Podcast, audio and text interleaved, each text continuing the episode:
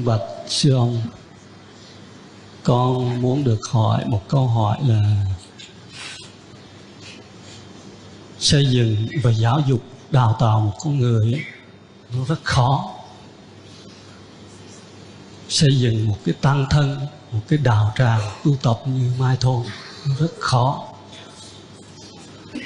Xây dựng một cái ngôi chùa hoàng pháp to như thế này và xây dựng một cái ngôi chùa lớn gấp ba lần như cái ngôi chùa hoàng pháp này chúng ta có thể xây dựng được. Nhưng mà xây dựng một cái tăng thân tu tập như đạo tràng mai thôn là khó. Mà với những cái tình trạng Phật giáo Việt Nam, chứ ông có thể giúp cho những nhà lãnh đạo tôn giáo Phật Việt Nam hoặc là như anh em chúng con để tìm ra một cái đường hướng để thực tập tu tập như cái đạo tràng mà tôi xin, xin ông chỉ dạy cho chúng tôi hay lắm câu hỏi hay lắm. Xây dựng tăng thân mình gọi tắt là dựng tăng. Dựng tăng tiếng anh gọi là sangha building. Là một cái công nghiệp à, là một cái sự nghiệp và cao quý nhất của người tu. Tại vì tăng bảo là chỗ nương tựa cho không biết bao nhiêu là người. Và vì vậy cho nên đời của một người tu mà nếu biết đem ra để mà làm công việc uh, dựng tăng xây dựng tăng thân thì cuộc đời đó có thể gọi là không có uổng. À, thầy nói rất là đúng xây một cái trường lớn không có khó. Xây một cái viện lớn rồi làm viện trưởng viện chủ nó cũng không khó. Nhưng mà xây dựng được một cái tăng thân có tình huynh đề có hạnh phúc đó, ừ, không phải là dễ đâu. Nhưng mà không có nghĩa là làm không có được. Từ ngày xưa đức thế tôn cũng xây dựng tăng thân bắt đầu từng vài người thôi đầu tiên là ngài đi tìm năm người tu, năm người bạn tu cũ đó. Và đến khi trở về gặp họ thì họ nhìn ngài bằng con mắt nghi ngờ. Cái ông này ngày xưa tu khổ hạnh với mình, sau đó ông bỏ cuộc. Ông bắt đầu uống sữa, rồi ông nhận thức ăn cúc giường của mấy cô bé trong trong làng đáng lý mình không có nên tiếp ông, mình chỉ chơi sơ sơ thôi. Nhưng mà đức thế tôn đã đi vào với cái phong quan của một người giải thoát. Và rốt cuộc thì cái cái cái cái cái hào quang của ngài, cái hào quang đức hạnh của ngài, cái sự ung dung, cái sự tự tại của ngài đã cảm hóa được năm người bạn cũ và vì vậy cho nên cuối cùng sau khi đã đưa nước ờ, cho ngài rửa chân, rửa ờ, cho ngài uống thì họ bao quanh. Và Đức Thế Tôn đã giảng bài pháp đầu tiên. Chính thức đầu tiên là chuyển pháp luân kinh. Mà cũng may là tại vì những người này họ có tâm tu tập rất là sâu. Cho nên ngay trong cái bài phép pháp thoại đầu này ừ, đã có một người bừng tỉnh ngộ, đó là a nhã kiều trần nhân và sau đó thì chúng ta có cái tăng đoàn đầu tiên, gồm 6 người à, Siddhartha với là năm người bạn. Và từ từ có tới người thứ bảy, thứ sáu và thứ bảy, thứ tám, thứ chín, thứ mười. Và nội trong một năm đầu thì tăng đoàn đó nó lên tới con số 1.250 người. Là tại Đức Thế Tôn có những người phụ tá rất là giỏi. Trong đó có sư sư huynh, đại sư huynh Xá Lợi Phất. Đại sư huynh Mục Kiền Liên, rất là giỏi đó là những cánh tay phải, những cái tay trái của đức thế tôn. Và nếu không có những thầy giỏi như vậy, đức thế tôn cũng khó mà xây dựng được một cái tăng đoàn đẹp như là thời đó. Hồi đó ừ, ngài trở về cái làng gọi là ưu lô tầng loa, thì ngài có ngài có gặp những cái những cái tu sĩ tu theo cái đạo thờ thần lửa. Ừ, trước hết là ông ưu lâu tầng loa ca diếp có 500 người đệ tử búi tóc uh, cao trên đầu đi thờ thần lửa đó. Thì ngài chỉ chơi với họ thôi một hồi ngài chuyển hóa được cái cái ông ca diếp đó. Cái ông ca diếp đó sau bao nhiêu ngày? Ba bốn năm ngày vật lộn trong cái tự thân cuối cùng. Thì nép phục. Và ông xin quý y theo và xuất gia theo Đức Thế Tôn. Và 500 người đệ tử của ông thấy thầy mình đi theo Đức Thế Tôn đều phát nguyện đi theo thầy của họ hết. Và một và trong cùng lúc mình có Đức Thế Tôn có 500 người đệ tử. Rồi hai người em của ông uh, Ưu Lâu Tà Lạc từ tầng loa ca diếp à, ở về cái phía Hà Lâu có một bữa thấy có những cái bệnh tóc những cái búi tóc ừ.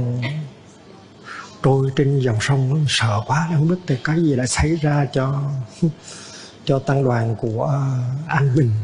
Cho nên mới lục tục đi lên. Đi lên thì thấy tất cả anh bình và 500 người đệ tử anh bình đều trở thành là sa môn hết. Và vì nói thôi anh mình đi theo thì cũng đi theo cho luôn. Và chúng ta nên biết rằng Đức Thế Tôn có cả gần cả một ngàn cả một ngàn vị xuất gia mới chỉ trong vòng mấy tuần lễ. Và chúng ta biết rằng nó khao uh, hỗn tạp nó ô hợp. Nhưng mà may thay mấy cái vị ờ, huynh đệ ca diếp đó họ có uy tín, họ tin tưởng ở nơi đức thế tôn. Cho nên họ đã giúp đức thế tôn tổ chức cái tăng đoàn, tập cho tất cả các thầy tỳ kheo mới biết cách đi đi sao đi từng bước cho nó vững chãi, ôm bác cho nó vững vàng. Bao nhiêu tuần lễ thực tập, huấn luyện hết lòng. Và sau đó thì Đức Thế Tôn đưa hết tất cả lên trên một ngọn núi, gọi là núi tượng đầu. Gaya Shisha. Và ngài nhìn tất cả và ngài thuyết một cái kinh gọi là kinh lửa. Thì chúng ta thấy rằng Đức Thế Tôn may mắn, Đức Thế Tôn có những người đệ tử giỏi để giúp ngài xây dựng tăng thân. Nếu không có những người như thầy Xá Lợi phất thầy Phu Lô Na, thầy an Nan, thầy Một Cường Liên, thì Đức Thế Tôn sẽ thiếu người phụ tá và suốt một đời của mình, Đức Thế Tôn để rất là nhiều thì giờ để xây dựng tăng thân. Và nhiều khi giáo hóa từng cá nhân một.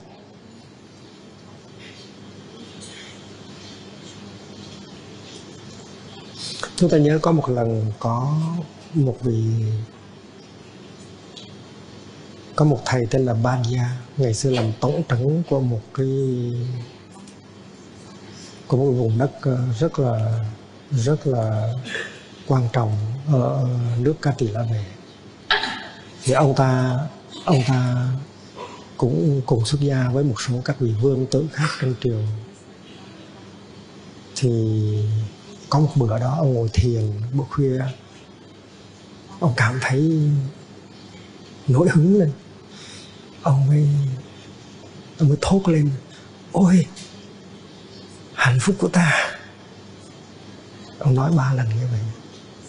Thì có một thầy ngồi thiền gần bên nhưng thầy không có hiểu câu đó. Thầy nghĩ rằng ông này ngày xưa đã làm tổng trấn bây giờ sống cuộc đời đơn đơn giản của một vị uh, sa môn chắc là hơi tiếc nuối cái thời đại oanh liệt của mình ngày xưa.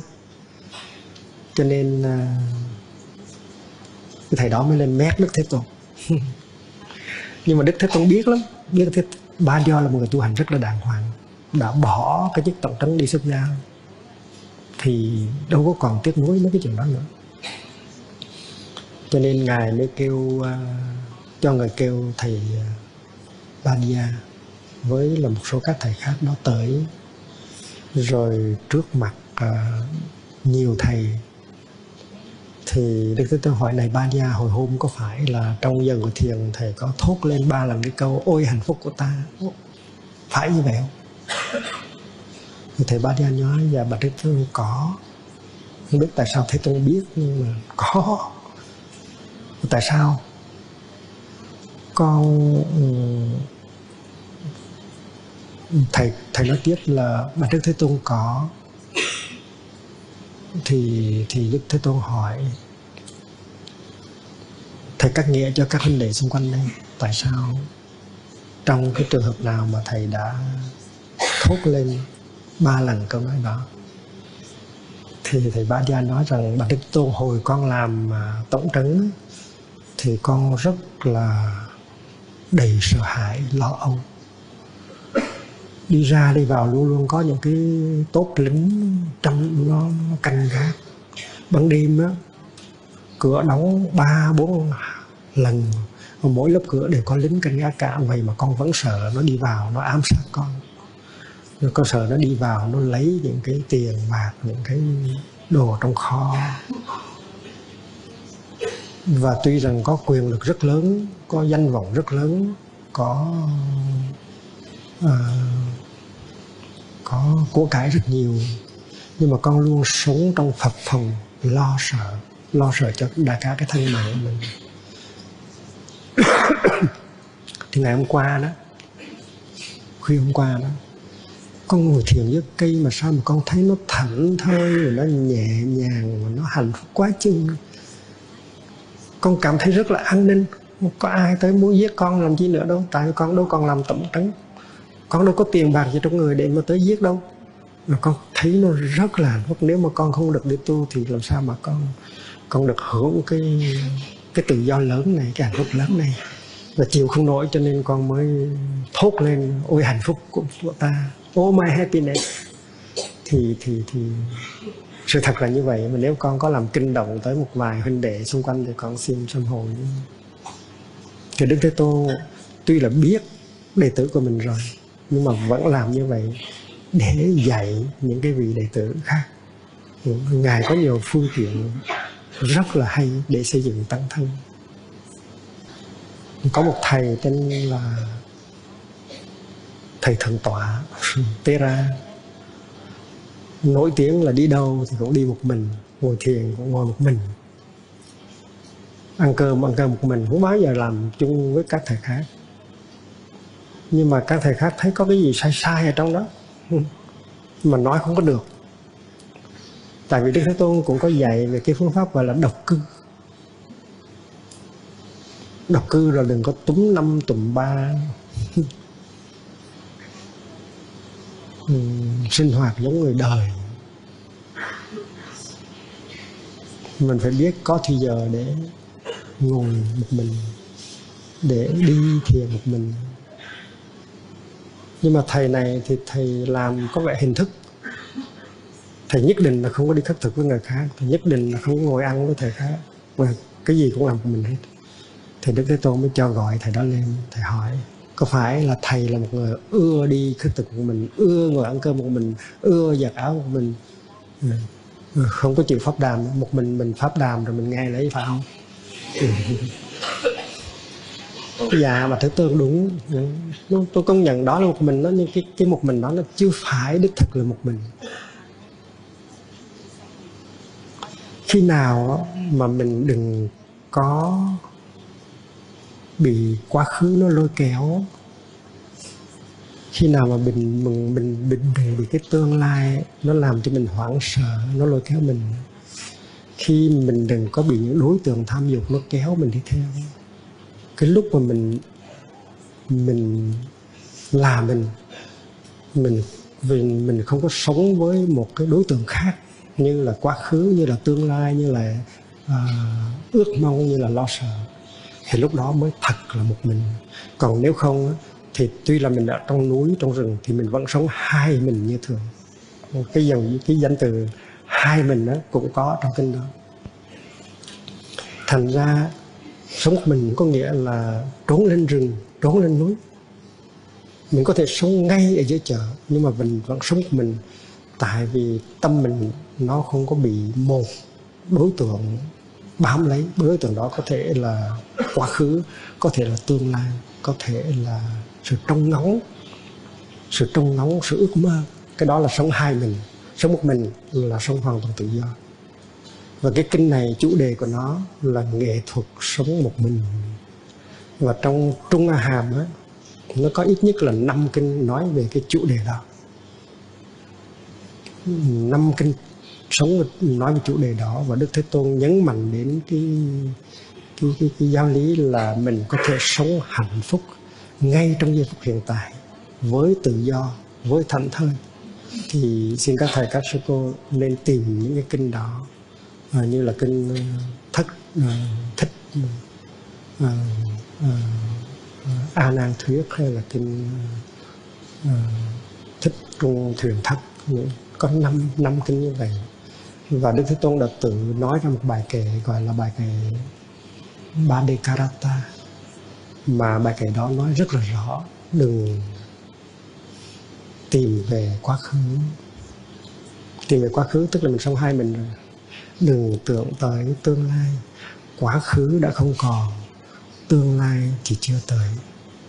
Kẻ thức giả an trú vững chãi và thảnh thơi vững chãi và thảnh thơi là hai điều kiện căn bản của hạnh phúc. Người tu là vậy đó. Có vững chãi từng nào thì có hạnh phúc từng đó. Vững chãi tức là mình bị kéo theo một cái sự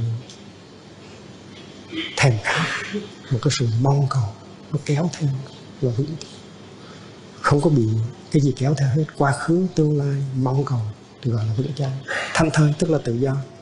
Tự do là mình có khả năng sống sâu sắc những cái giây phút hiện tại và tiếp xúc với những màu nhiệm của sự sống trong giây phút hiện tại và để giúp được người đó là hạnh phúc của người tu. Cái thức giả an trú, vững chãi và thận thơi, hãy tinh tấn hôm nay, kéo ngày mai không kịp cái chết đến bất ngờ, không thể nào mặc cả. Người nào biết an trú ngày đêm trong chánh niệm là mâu ni thì mâu ni gọi là gọi là người biết sống một mình. Độc cư đúng theo nghĩa của nó là như vậy. Chứ có nghĩa là tách lên rừng ở một mình. Thì đức thế tôn sử dụng bất cứ một cái cơ hội nào để giáo huấn cho đệ tử để xây dựng cái tăng thân và Đức Thế Tôn đã thành công như là một người xây dựng tăng thân, một cái sangha builder. Và cái năm 80 tuổi, trước khi tôi nói cái chuyện 80 tuổi thì tôi thấy tôi cần phải nói rằng Đức Tôn không phải là không có những khó khăn trong cái công trình xây dựng tăng thân. Có khi ngài gần như là thất bại vậy đó. Nhưng mà rốt cuộc ngài vẫn thành công. Như là cái hồi ở Kosambi đấy có một sự xung đột giữa hai phe. À, một à, bên là một vị kinh sư một bên là một vị luật sư hai bên chống nhau. Vì những công việc rất là nhỏ nhưng mà đệ tử của thầy này thì binh thầy này đệ tử thầy kia binh thầy kia trở thành ra một cái tình trạng căng thẳng và chia rẽ trong nội bộ. Và đức thế tôn tới hòa giải mà họ không có nghe ngài. Tại vì đức thế tôn nghe tin hơi trễ thì cái sự giận hờn nó đã quá lớn rồi. Và ngài can thiệp họ không có nghe. Họ dám nói như thế. Đức thế tôn hiện pháp lạc trú đi cho khỏe. Tụi tụi con lớn rồi để tụi con tự giải quyết vấn đề lấy. Sướng không? Rồi đức thế tôn cũng cười trừ thôi. Ngài buồn lắm. Ngài rời chỗ đó. Ngày hôm sau ngài cầm mình bác ngài rời chỗ đó. Ngài không có treo cho về đệ, đệ tử nào đi theo hết. Và ngài vô trong rừng ngài sống 3 tháng. Thành ra mình đừng có tưởng là đức tôn không có những khó khăn. Có khó khăn, ngài cũng khổ về đệ tử lắm. Các thượng tọa, các sư bà có khổ về đệ tử thì cũng đừng tưởng là chỉ có mình khổ. Ngày xưa đức thế tôn cũng đã từng khổ về đệ tử. Sau đó ngài trở về tu viện cấp cô độc thì ngài gặp thầy anh an thầy anh an biết rằng thế nào thầy mình cũng trở về. Thành thầy về, thầy quét dọn thời gian buồn trước thì cách đó vài hôm thì thầy xá lợi phất về. Rồi thì sắp đặt cái thả an cư thì nghe nói các thầy cô zombie kéo về để làm lễ sám hối Đức Thế Tôn. Nó làm buồn Đức Thế Tôn. Cứ xin quý vị đọc lại đường xưa mây trắng để để ôn lại cái tình tiết đó. Rồi rốt cuộc với cái sự giúp sức của các thầy lớn của thầy sáng lập Phật thầy một Kiền Liên thì tất cả các vị đã chống nhau ở Kosambi đã ra sám hối với nhau hết. Phe vì vì luật sư ra sám hối với vị kinh sư vị sư kinh sư sám hối xin lỗi vị luật sư rồi hòa thuận trở lại. Và có những cái lúc uh, tăng đoàn bị tách làm hai tại vì có cái khuynh hướng muốn làm cái giáo hội mới. Ờ, làm giáo hội mới, giáo hội ờ, theo nhà nước là giáo hội của bồ đề, của đề bà đạt đa đó. Ờ, cái giáo hội này thì là là do do thái tử a xà thế yểm trợ, cúng dường rất là nhiều. Ừ xe này, xe kia thực phẩm, thuốc men áo quần chở lên trên núi tượng đầu rất là nhiều. Thành ra lúc đó có hai giáo hội. Và người ta người ta nghĩ rằng có hai phật ừ, một phật ở dưới ờ, trúc lâm, còn một phật ở trên núi ờ, tượng đầu. Rồi thì đó đã hết đâu. Người ta muốn ám sát cái phật này và vì vậy cho nên cho người đem gươm lên trên trên núi linh thú để ám sát đức thế tôn, ai dạy đức thế tôn biết được và ngài đã đổ cho cái người ám sát đó và ngài nói rằng là anh xuống núi, anh đừng có đi đường cũ. Anh đi đường cũ, thế nào anh cũng bị giết. Rồi anh giết người và người ta giết anh để diệt trừ cái, cái, cái, cái hậu họa. Và Đức Thế Tôn chỉ trong con đường đi sân lối khác. Rồi có lúc uh, ngài đang ngồi thiền trên kia họ leo lên họ lăn xuống một uh, một ờ, một tảng đá lớn để cho ngài bẹp dĩ đó. Thì nhờ kêu hộ pháp uh, ngăn cản cho nên đức tôn nó bị thương sơ sơ chảy máu chân. Xuất phật thần hiếp. Và có lần họ, ngài đi theo thực họ thả ra một con voi điên nữa để nó tới nó. Nó giết nó giết đức thế tôn. Mà đức thế tôn à, tại vì trong cái thời gian ở ba rừng, ba tháng trong rừng đã học được cái tiếng rú của con voi chúa, đức thế tôn mới rú lên một cái con voi này nó khựng lại và nó quỳ xuống rất là hay. Thì vào năm 80 tuổi đó, ngày ngài rất là ưa đi du hành miền Bắc và vua ba tư nặc đó, thấy đức thế tôn đi du hành có vẻ thanh thơi quá cho nên ngài nói thôi mình làm vua bao nhiêu năm rồi mình cũng nên đi chơi. Thành ra đức thế vua a à, vua ba tư nặc cũng đi du hành. Rồi rốt cuộc là vua ba tư nặc với đức thế tôn gặp nhau lần chót ở miền bắc của vương quốc uh, vương vương quốc uh,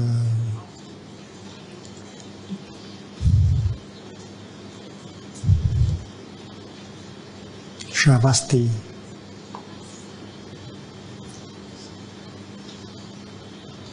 bữa đó,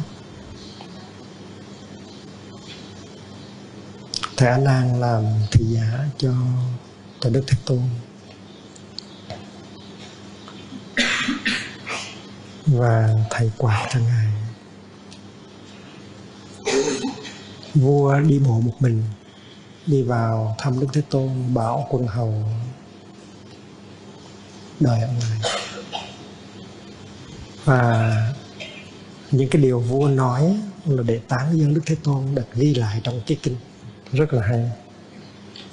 Và trong những cái lời xưng tán đức thế tôn thì có cái lời như thế này. Bạch đức thế tôn, mỗi khi mà con thấy tăng đoàn của đức thế tôn, tăng thân của đức thế tôn, uy nghi thảnh thơi, vững chãi thì con rất là cảm động và con con thấy được cái giá trị của đức thế tôn. Con thấy được cái tầm vóc, tâm linh, đạo đức của đức thế tôn.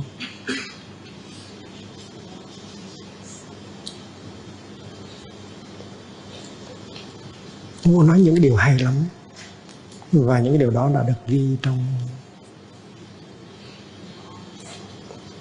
ghi trong cái kinh đó. Bạch đức bạch đức thế tôn con đã từng chứng kiến những cái âm mưu của những người ngoài đạo. Họ họp nhau lại.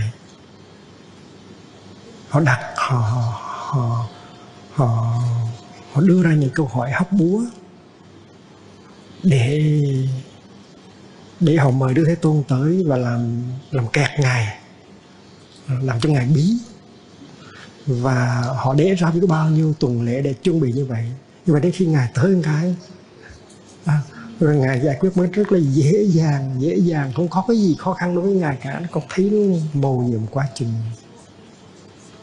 mà Đức Thế Tôn có thấy những cái âm mưu của họ, chôn xác những cái vũ nữ, những cái người khách ăn xương ở trong cái, ở trong cái địa phận của tu viện, rồi báo cảnh sát để vũ oan giá họa cho Đức Thế Tôn vậy mà Đức Thế Tôn với các thầy bị oan như vậy mà vẫn tính bơ, mà vẫn nhẹ nhàng và ung dung thông tha, thư thái. Và đợi cho đến cái ngày mà phát kiến được sự thật, rồi rửa oan cho tăng đoàn. Mà thấy Thế Tôn con có hai người thợ mộc, mà con cũng đem theo để có thể làm được một cái nhà nghỉ mát cho con ở tại miền quê. Có những cái chỗ mà những cái lúc đó chưa có nhà cửa nhiều thì con còn ở trong một cái nhà Ừ, đơn sơ thôi. Thì hai người thợ mộc của con cũng ở trong cùng ngôi nhà ngủ chung với con. Nhưng mà lạ lắm. Nó là đệ tử đức thế tôn. Cái đó họ nằm ngủ họ hướng đầu về phía thế tôn và nó hai chân nó chống về phía con. Thì con biết rằng cái niềm kính ngưỡng của họ đối với đức thế tôn nó lớn lao tới mức nào. Và cái điều con muốn nói với đức thế tôn quan trọng nhất mà con muốn nói với thế, thế tôn đó, là mỗi khi con thấy tăng đoàn của ngài, ung dung, tự tại, nhẹ nhàng, thanh thoát, giới hành uy nghi, thì cái niềm tin của con đối với thế tôn mới nó nó dâng lên rất là cao. Con càng kính phục đức thế tôn, con còn có nhiều niềm tin nơi đức thế tôn hơn nữa. Lần đầu tiên mà tôi đọc cái đoạn kinh đó, tôi nói lạ nhìn vào đức thế tôn thì chưa thấy đủ hết. Phải nhìn vào tăng thân đức thế tôn mới thấy được cái tầm vóc của đức thế tôn. Và vì vậy cho nên tăng thân của quý vị là tác phẩm của quý vị. Nếu quý vị đem hết tài năng đem hết trái, trái tim thương yêu mà xây dựng một tăng thân thì khi nhìn vào tăng thân người ta thấy được quý vị. Vì vậy cho nên tôi kết luận rằng là cái đời của một người xuất gia mà nếu đem hết cái đời đời đó để làm công việc xây dựng tăng thân thôi thì cuộc đời đó không phải là một đời uổng phí. Và mình có thể làm những cái thế tôn, bắt đầu từ một người, hai người thôi. Miễn là mình có cái trái tim đó, trái tim của đức thế tôn.